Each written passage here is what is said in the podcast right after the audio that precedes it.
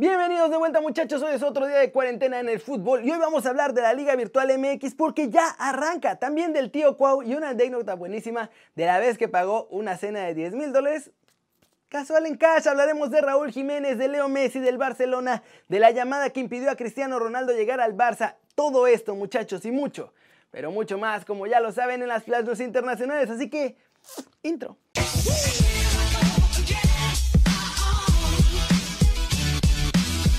Arranquemos con la nota One Fútbol del día y es sobre la Liga Virtual MX porque ya se pusieron todos de acuerdo y va a arrancar este viernes muchachos. ¿Están listos para ella? Así va a estar la cosa. Hoy hubo junta por videollamada entre los clubes de la Liga MX y muchachos, entre hoy y mañana los clubes darán sus listas de tres jugadores oficiales para competir en este torneo virtual. Jugarán en grupo 3 contra 3 Obviamente, para que esto medio jale, los clubes elegirán a sus figuras más importantes para que ellos convoquen a los fans.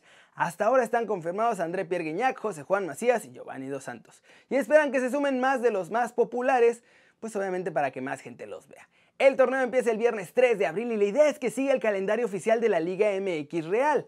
Entonces, el duelo que abre la jornada será Monarcas contra Toluca. Y parece que ya decidieron que no van a jugar los 90 minutos, gracias a Dios, sino 20 minutos cada partido y habrá 3 partidos por día hasta que se acabe el torneo. Se jugarán todas las jornadas y como en la vida real, los 8 mejores equipos pasarán a la liguilla. Jugarán ida y vuelta en esta liguilla y así definirán al campeón de la Liga Virtual MX.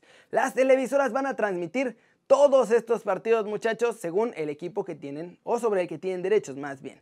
Y se pueden ver a través de TUDN, TV Azteca, ESPN, Fox Sports y hasta en imagen. ¿Cómo la ven? ¿Será esta nueva Liga Virtual MX algo divertido? Yo creo que la voy a ver por lo menos cuando arranque pues, para ver si está interesante o no. Ya después decidiré. Y recuerden que si quieren saber todo de la Liga MX o la Liga Virtual MX pueden bajar la app de OneFootball. Es gratis y el link está aquí abajo. Pasemos con noticias de las Águilas del la América, muchachos, porque siguen planeando la plantilla para el futuro y ahora tienen una nueva meta clara para mantener el nivel en la defensa. En Coapita la Bella tienen claro que quieren hacer algunos cambios para el siguiente torneo, pero también es necesario conservar piezas importantes.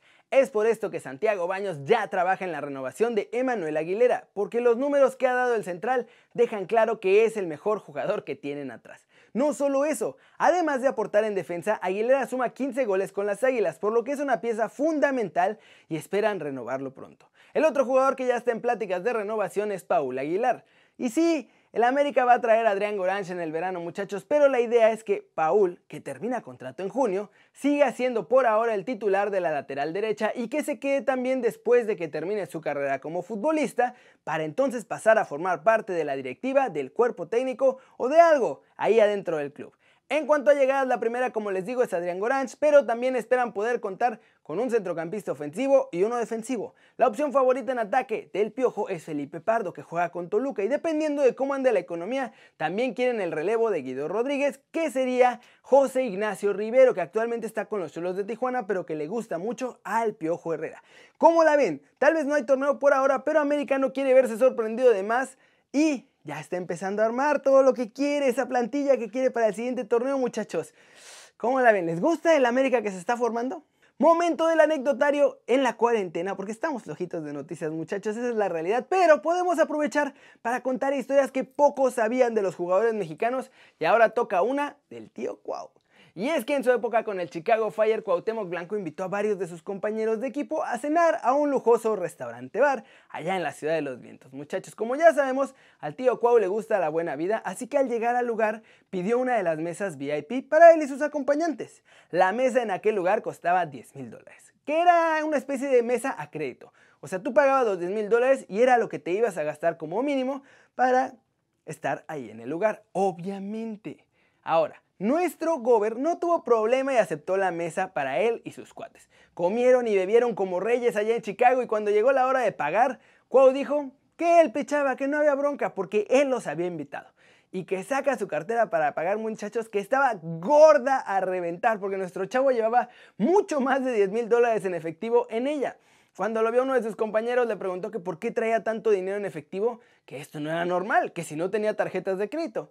Y nuestro Cuau, ya saben, todo humilde, le contestó que él no tenía tarjetas de crédito, que él siempre traía solo efectivo, porque las tarjetas de crédito eran para la gente pobre. Así casual, muchachos, nuestro Cuau cuando salía andaba cargando fortunas en los bolsillos. No sé si era porque se sentía más seguro con el dinero en la mano que con la tarjeta o por qué, o si sí es esto de que sean para pobres. Y bueno, hay que ver si ahora sigue andando con fajos de dinero por todos lados ya que es gober o si ya por fin decidió tener tarjetas y hacerse la vida más fácil. Vamos con noticias de mexicanos en el extranjero porque hay cosas de un par de ellos y una muy importante sobre el futuro de uno de nuestros muchachos. Muchachos, empecemos con Raulito Jiménez que contó quién ha sido el rival más difícil que ha encontrado en su carrera. Esto fue lo que dijo. Virgil van Dijk. La temporada pasada nuestras batallas fueron excepcionales y tuve problemas con él en los dos partidos. Es un gran jugador que solamente mejorará con el paso del tiempo. Por otro lado, hablemos de Eric Gutiérrez porque como sabemos no la está pasando muy bien allá en Holanda con el PSV, pues no ha recibido las oportunidades que él esperaba. Es por eso que nuestro chavo quiere salir del cuadro granjero. Por ahora tiene opciones en Alemania y en la Liga de Bélgica, pero también en México. Parece además que Guti extraña a su tierrita muy, muy cañón, muchachos. Por eso, las opciones que vienen de México empiezan a ser más importantes.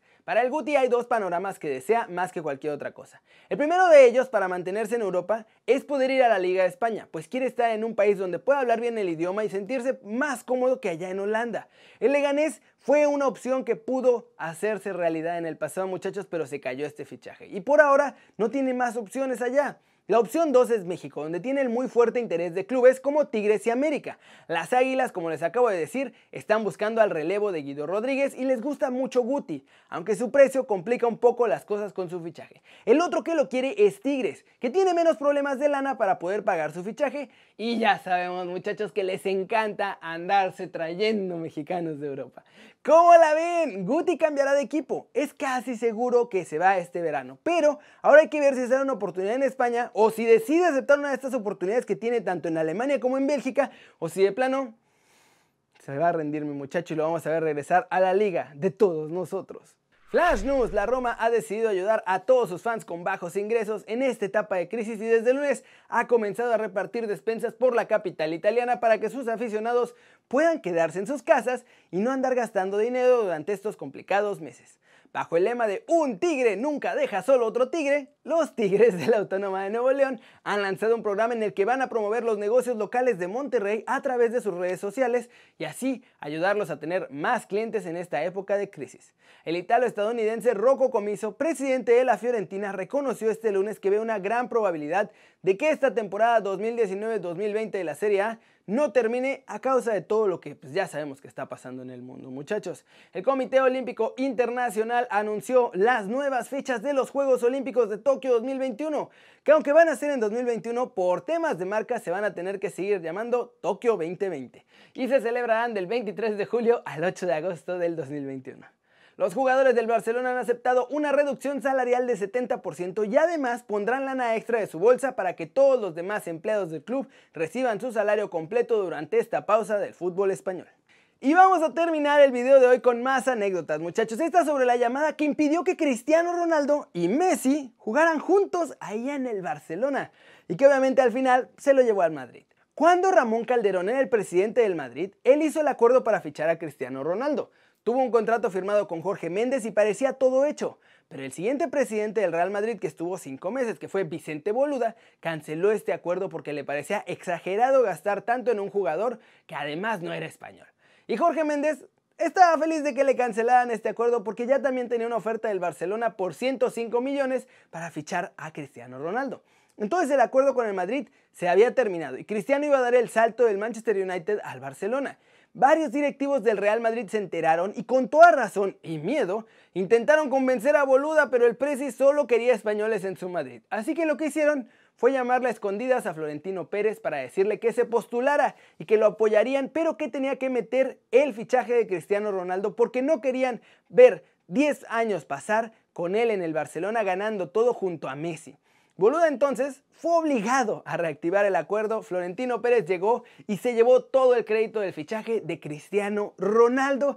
Y ya la historia la conocemos muchachos. Esa llamada a Florentino fue la que cambió la historia merengue y en gran medida la historia del fútbol, porque gracias a esa llamada se creó una de las rivalidades más importantes que hemos visto en toda la historia y tuvimos 10 años de todo eso.